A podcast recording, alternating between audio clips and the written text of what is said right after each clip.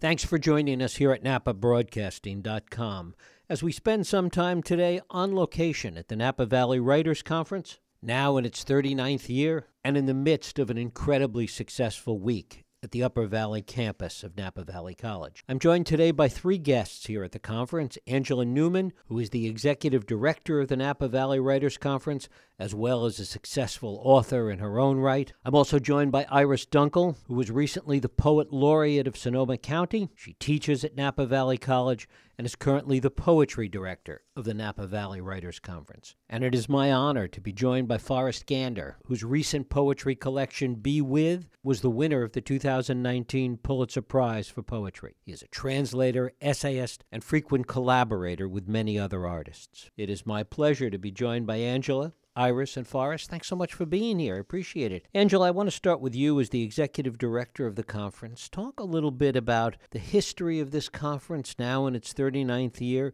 about Dave Evans, who was the founder of the conference, and a little bit more about its history. The conference was started when Dave Evans to Napa Valley, retired, and he had run the, the Iowa Writers Workshop for years and had come to Napa Valley, I believe because he was friends with Rene di Rosa. I believe that's how he ended up in Napa Valley, which is an interesting connection in and of Indeed. itself.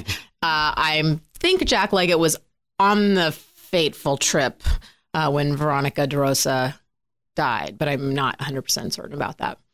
Um, Napa Valley lore. And so Jack is the one who added fiction to the Writers Conference and ran it for many years. And then the second director was Ann Evans, and she ran the conference for 13 years. No relation to Dave Evans, the first the first director. And then um, Andrea Bewick took it over shortly after that. And then I believe I'm the fourth director. And it's just been wonderful. We've grown uh, to fill up this campus. We have four fiction workshops, four poetry workshops, and this year, first ever workshop in translation, which I know, which is both poetry and prose this year from any language. It's it's sort of um, an open model. The pieces are workshopped in English, but they can be translated from any language, and the discussions around different approaches to translation and questions from craft to ethical issues that come up when you're translating the work of other writers. Really excited to add that to the conference because it's it's wonderful to help people who want to be writers and are writers of their own work, but it's also really neat to add to the conference an element of deep reading and investment in the work of others. And I think that makes for a nice balance. There are certainly lots of conferences that go on around the country all the time. You mentioned, obviously, the, the granddaddy of them all, I suppose, the Iowa workshop. What is it that is unique, do you think, to this one in Napa, and what sustained it for so many years? I think I think it has to be said that the destination is pretty nice. I mean, Iowa Writers Workshop is an MFA program, and people come uh, to that to that program for two years. And Iowa's a pretty reasonable place to live, and of course, the faculty is off the chart, um, e- excellent there, and they draw the you know the finest faculty. We actually draw a lot of our faculty from the Iowa Workshop, including Sam Chang, who comes back every year and is the director of that workshop. But I think people enjoy coming to Napa Valley. Many of our events are at wineries, um, but that's a background even to the quality of our faculty and the fact that we keep the workshops very small 12 or 13 tops every year in each workshop. So that means there's a fairly small student to faculty ratio. And we also hang out a lot with faculty. We also decided to narrow the focus of the conference to craft. And that's happened in the last, we've always been, uh, we've, um, uh, we've always been um, focused on craft, but we've stopped inviting agents and editors to the conference and instead focusing just on the production of work and the things that um, the questions that arise and uh, around process and um, inspiration and vision. And i think that makes us stand out. I uh, other other conferences have moved a little more in the direction of including the sort of business aspect business of side, writing. And I, I, we we really made our decision uh, based on the feeling that that that sort of intrudes quickly enough in the writer's life and creates many of its own problems and to to sort of foster a week where people don't have to think about that and also don't have to deal with the element of competition that introduces among writers because as soon as you introduce an agent you know, people are vying for time with the agent and comparing what the agent says, you know, to like they might say to Iris, I really want your book of poetry. And they might say to me, and you not so much. So, right. it, you know, all of a sudden you start to feel some sort of way about what you're doing, which, you know, there's time for that. Right. But it's not here. Iris, talk a little bit about the poetry side of this. We hear a lot about uh, the fiction part of workshops. Talk a little bit about poetry for, from your perspective as uh, the former poet laureate in Sonoma County and also somebody that teaches here at Napa Valley College and the importance of having that as part of this workshop. Sure. Um, it's, you know, what we have here is called a generative workshop. That means that everyone who comes here comes to write a poem a day. So it's it's a it's a it's a harrowing but amazing experience. Um, everyone who signs up for the conference leaves with five poems that they've most mostly have workshopped, um, and it's it's a real gift. It means people want to come back again and again um, to repeat that experience. Um, but what's really what's really become special um, as a you know I I teach at the college, um, I teach creative writing at the college, and I've gotten to see some of my students uh, move through um, intro, you know, introduction to creative writing, intermediate creative writing, advanced creative writing, and some of them are here. Like one of my students is in Forrest Workshop this time um, as one of our uh, local scholarship winners, and it's it's really amazing to see that kind of growth. Um, we also have a um, awards series that we offer at the college called the Jessamyn West Award because the um, the founder of Napa Valley College was was married to Jessamyn West, the the writer, and um, they left a, an endowment that allows us to give awards to both high school and college age students. And um, those students get to come to um, the workshops in order to, they, they don't come to the workshops, but they come to the craft talks and the readings. And this whole week, we've had one of the local high school students here watching these amazing craft talks from these like Pulitzer Prize winning writers. That's a perfect opportunity to bring Forrest into this conversation. Forrest, talk a little bit about what you see in the students and the expectations of those that come to these workshops. Well, that's why it's fun to be here because the students are so good, because the um, the conference is so esteemed. They get a lot of applications, and um, and the people who come here, the people in my class, are really talented and um, and yet the aesthetic range is very diverse.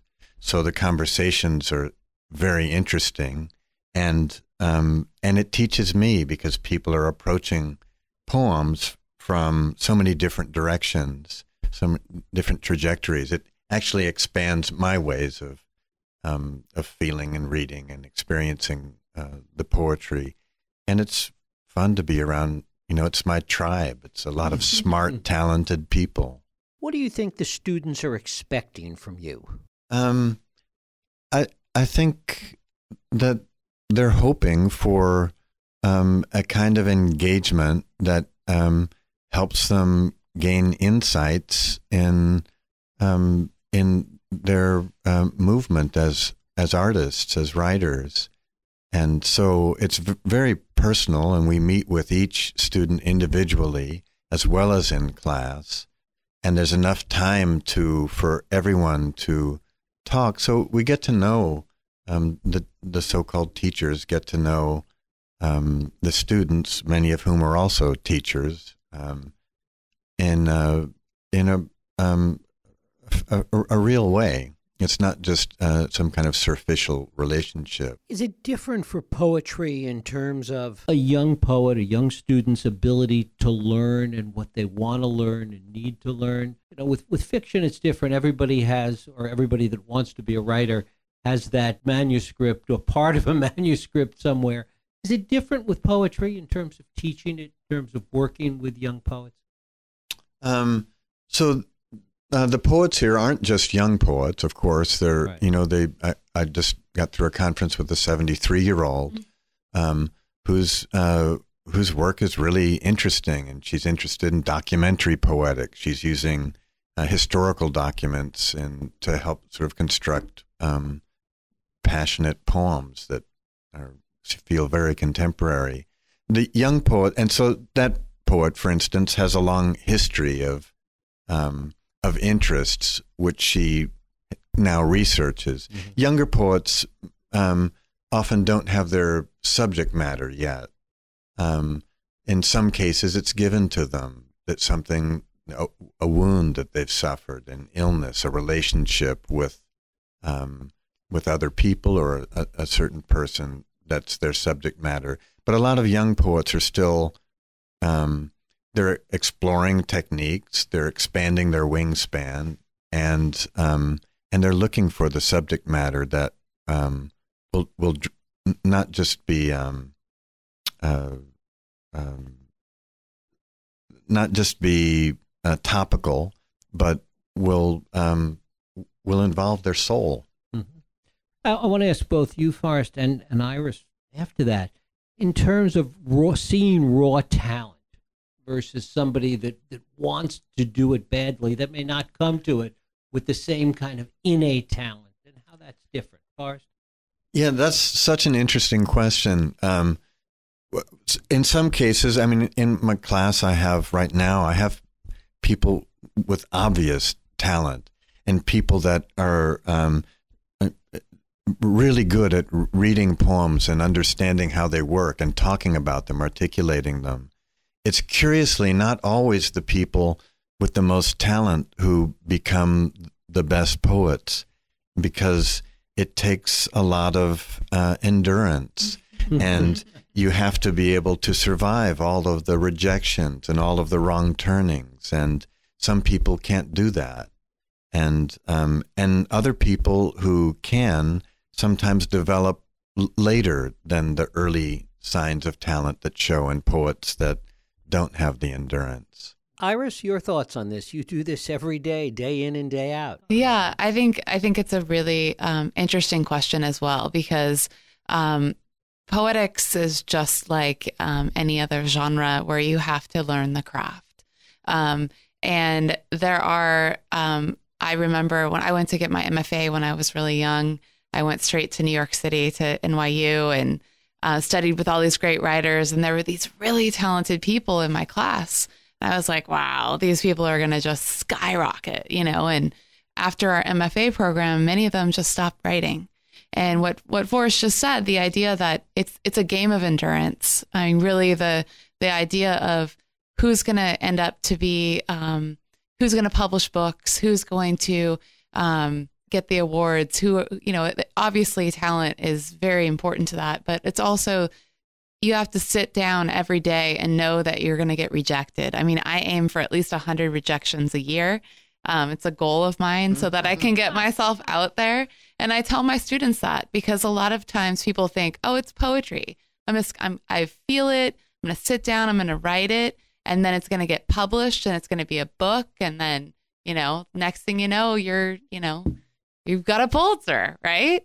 But um, it's a totally different um, game. And um, it's really all about um, creating a creative writing community where you feel lifted up enough that you can continue to create and you can continue to um, feel like what you have to say is important. And I just wanted to add that it's really important here.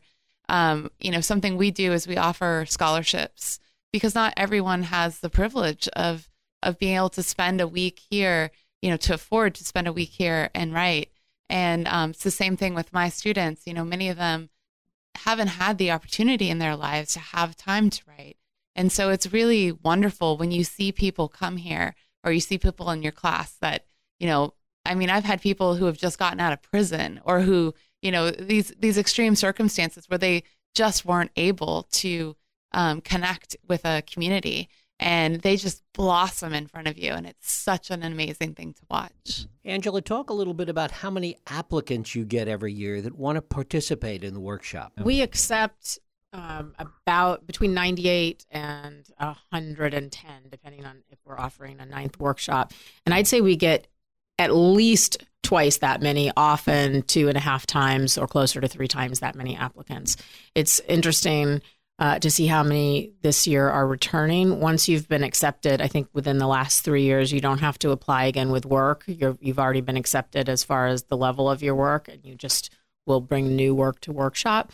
Um, and we've we actually are saw our application pool grow quite a bit this year. I think we very um, strategically, I'd say, put together three relevant panels at AWP, and and AWP is this huge conference. It's a, in a different city every year, and our faculty quite often attend AWP, so we're able to utilize them on these panels, and then and really publicize the conference that way. So we had three fantastic panels this year featuring our great faculty, and I think we got a lot of increase in applications from that.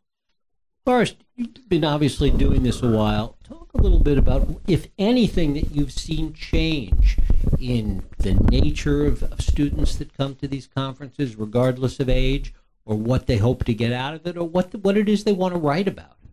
Well, the um, this this um, poets now, as we can understand, living in the United States right now, are um, are alarmed about uh, a lot of things and uh, and feel that they've been given the charge as writers to address some of those things. You know, it's the environment and borders and um, and uh, the excesses of capitalism. Um, and uh, so those are some of the themes that that come up, um, historical and, and political themes. But um, but you know, emotions are what last in art, um, not ideas uh, or emotions as ideas. And um, and people are writing um, all kinds of things from what they feel. What they um, what I've been hearing from people in the last few days is how important it is for them who are in their lives all over the country. They're coming here from everywhere and they have jobs and they don't get um, responses from many other people about their work. It's a kind of isolation. Poetry can be very insular. You have to spend a lot of time alone. But here they find, again, their tribe, their community, and it feels great. Um, to be able to bounce off people. And some of them have formed friendships, despite that some live in California and some in St. Louis. Two of the people in my class right now, they're tight friends and they, you know, extend the community that started here into the rest of their lives. Forrest, are you seeing more and more focus, more and more of a sense of the arts really having a critical place in the world today, given all the problems that are going on? Absolutely, yeah. There are a lot of people writing about um, uh, about ecology and politics and history and place and um, and the uh, traces of uh, the miraculous ghost, as um, one poet puts it, of the past in the present, and um, and so it is very relevant. And I think that's also connected to why despite that, people, according to the latest surveys, are reading fewer books uh, every year. People are actually reading more poetry books. And the young continue to find poetry in this age of, you know, of the spectacle. Um, the young keep finding that poetry touches something in them that spectacle leaves untouched. Iris, shaking your head there, you obviously agree. I completely agree. I, I have the great privilege of teaching uh, poetry in an eighth grade classroom every year. And there is nobody who can write poetry as easily as an eighth grader because their emotions are like right at the front of their minds. Um, and it, it reminds me, you know, because I'll bring in like a, um, you know, a, a Yeats um, you know the the Lake Isle of Innisfree to them, which is you know it's not a it's a poem that you would think oh you know that why would they want to read why would I give them something by Yeats you know so it's an Irish poet poet from far away, all of them once you take them through it just get so involved in the story of the poem and in the length of it it's it's a shorter poem and they they feel completely in it and then they can turn that that that model into a way to talk about their their unspeakable feelings of you know, what it's like to be in this differing body of, of puberty or what it's like to be isolated from your friends or what it's like to, you know, I had a lot of students, um, I was a poet laureate during the fires. So I worked with a lot of a lot of students who lost everything. And this gave these, you know, these forms give them a way to speak the unspeakable. Forrest, you mentioned young people reading more poetry. What do you think is at the heart of that? Is it about shorter attention span, or is there something else going on? Soul, so, you know, soul making. Um, that in the intimacy of a relationship with a word on a page, um, that something can happen. That um, that you're uh, not distracted from by all the dings on your phone, and um, and that people need to be touched at that depth. Forrest, you mentioned it. You were enthusiastic about it when I, when I mentioned it before. Talk a little bit about the translation part of this workshop. Yeah, I think that's a brilliant addition to this uh, conference. That um, the thing Angela um, was saying. I mean, what makes this conference special is what made civilization. You know, that civilization starts with poetry and wine. Um, in, in, every culture, there's not been a single culture that hasn't had some form of, of poetry. And um, it's an essential um, human practice for offering our world to others. Um, and wine comes close as a second. Um, and now I've forgotten your question. About the translation. And translation, um, especially so famously, the United States is one of the countries um, in which uh, uh, there are fewer, a fewer, a lower percentage of translations than in almost any other developed country. Three percent um, was um, was what it was a few years ago. Of all the books published in the U.S. are translations, which is ridiculous. Um, and uh, there's been an increasing attention to the importance of translations, to listening to other people from other places, to understanding that an interest in others is what keeps us from going to war with others, and uh, that other cultures are connected to our culture, that it's all international. And the whole question of borders and what travels across borders is connected with translation in some ways, I think translation is the master metaphor for the 21st century. It's they're talking about translation in painting, translation in mathematics, translation in perception. It's um, it's a theme running through almost every genre, including mathematics. And that this conference, which is the only one I know about, has introduced it as a subject and that it immediately filled with people interested in translation um, is uh, is very exciting. Iris, talk a little bit about how the translation aspect of the conference works. Is it similar to other areas? Sure, it is. It's similar to um, how we run a, a fiction workshop. So mm-hmm. each um, each participant comes in with a project they're working on in translation, um, and they they write up a um, a you know an anal you know the the the narrative of what they're trying to do. And then they bring in examples of the different texts that they're um, they're translating. And we have in this workshop you know we have people who got a, an NEA um, grant for translating um, a Mexican poet. I mean there are some really gifted translators in this workshop. And we have Howard Norman this incredible translator um, and a novelist and and memoirist um, who's leading the workshop. Um, and it, we've only gotten great feedback so far this week. Angela, how did the decision get made to include that as part of the conference? Um, we had Howard here on our fiction faculty last year, and after the conference, um, he and I had a series of conversations about translation. Uh, he has taught translation all over the world for the Smithsonian Institute at the University of Maryland in Vienna. I can't even remember all the places he's taught. And he described to me this model that would accommodate. I mean, I was concerned that it would be, I, I wanted to do it, but I was concerned about how we would do it and, and how we would deal with the potential of so many different languages. And he described a model to me that would work with any language, and the workshop would would happen in English, and that it could accommodate prose and poetry. And he shared with me some of the things that um, he had been working on. He was actually teaching a translation course at the time we were talking about this at Maryland. And then I, I read over his, there's a, a National Endowment of the Arts book. I can't remember what it's called, but it's it's it's maybe 20 people talking about translation, and it's a, a project. And so we, I just sort of considered all the materials, and the the big decision uh, was if we're going to offer a ninth workshop, would it be in translation or creative nonfiction?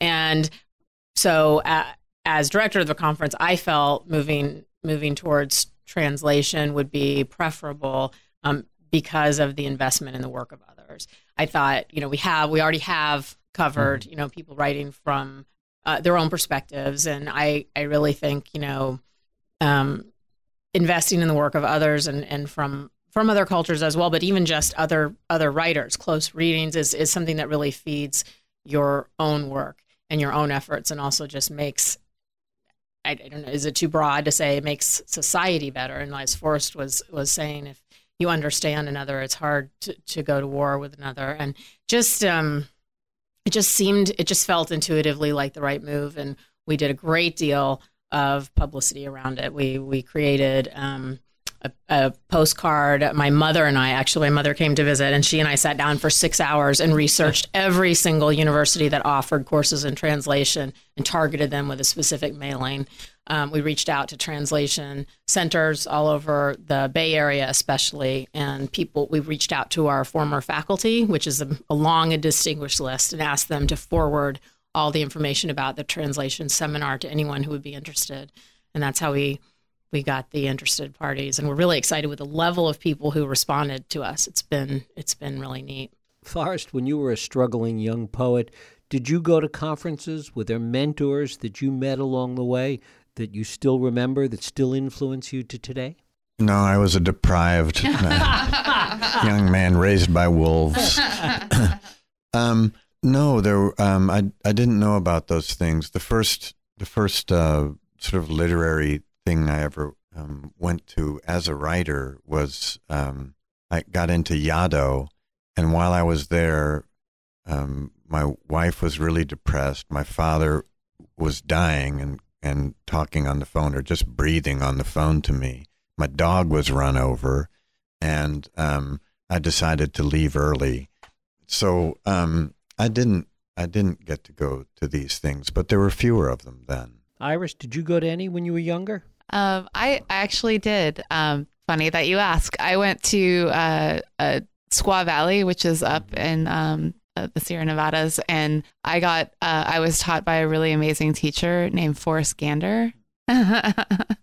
so um, I I went at a time when because um, I went and got my MFA and then had to make a living, and so I wasn't able. To, I was one of those people that had to work all the time. I was a computer programmer and I didn't have time to write. And then I had a family and I still didn't have my book. And so I went to Squaw Valley with all of these poems, thinking I'm just going to put my manuscript together and also try to write a poem a day. And I was completely overwhelmed. And being in these workshops and forming friendships with all these people really opened up to me, you know, this, it, it was a, and it opened the gateway to a creative life that had shut down for me for like a decade. And I just had that experience again recently. I did a residency at the Vermont Studio Center, and um, which is a different experience. You go with your own project, but it was the same thing. We're just being around like minded people, people who are creative in all the arts, not just um, writing, um, just makes you feel like um, inspired every day. Forrest, I want to follow up with you a little about that. You're very involved with people in other areas of the arts. You're supportive of them, you're helpful. Talk a little bit about that aspect of your activities. Well, um, you know, it, um, poetry, uh, being a practicing poet uh, is, uh, or practicing practicing poetry is one of the least predatory practices that you can do. It, it it has to do with um, with generosity and articulation, and it has to do with communication. And so it seems natural that um, that collaboration would also be a part of that. And um, and the people, you know, people were uh, good to me as a young writer in ways that I'll never forget, and that I want to pass on to others. so I um, I support a lot of um, of other writers and presses and um, and uh, in this country and in other countries. And I ran a press for 30 years with CD Wright. Um, and I collaborate with people and find collaboration um, a social model that interests me of giving up uh, some control and um, and finding that uh, interacting with someone else um, allows me to discover parts of myself that I I wouldn't have gotten to otherwise. And finally, Angela, talk about next year's conference, the 40th anniversary conference. When do you start planning that? We're already planning it. Um, it. It sometimes hmm. seems to our participants, I think, that we sort of launch this, you know, in June or get started in June. We actually start planning in uh, September. We have a big planning kickoff meeting in September where we uh, continue choosing faculty because we invite faculty two years in advance many times, and or we'll invite someone you know year a year that they won't be able to come but they'll say i could come the next year so we have this list to work through of people who who are you know we've already asked. And so we're we're working on putting together the faculty for the 40th anniversary. We're really excited. Uh, we can't share those names yet. We we only have a few on board. Um, and we're we're interested in working with napa valley college which is our home about how to how to really get the word out with the community. And we'll probably um, do some publicity around that and and really make it a celebration of of the literary life here in Napa Valley, but also the larger literary life. I think this is a real gem, and um, we're excited to have the community involved in every way that we can involve them. Well, that's great. My thanks to the three of you for participating Angela Pneuman, Iris Dunkle, Forrest Gander. I wish you all the best with the remainder of the conference, and thanks so much for being here.